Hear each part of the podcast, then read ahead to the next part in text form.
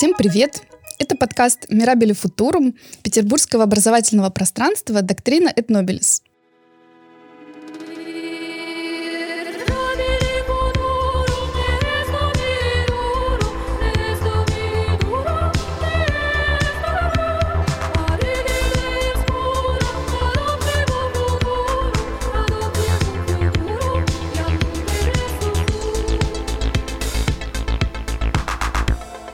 Нет, вам не показалось. Это действительно прекрасное далеко, только на латыни.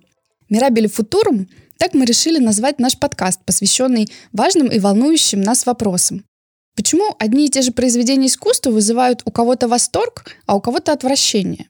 В чем разница между восприятием искусства у современного человека и у, скажем, человека средневекового?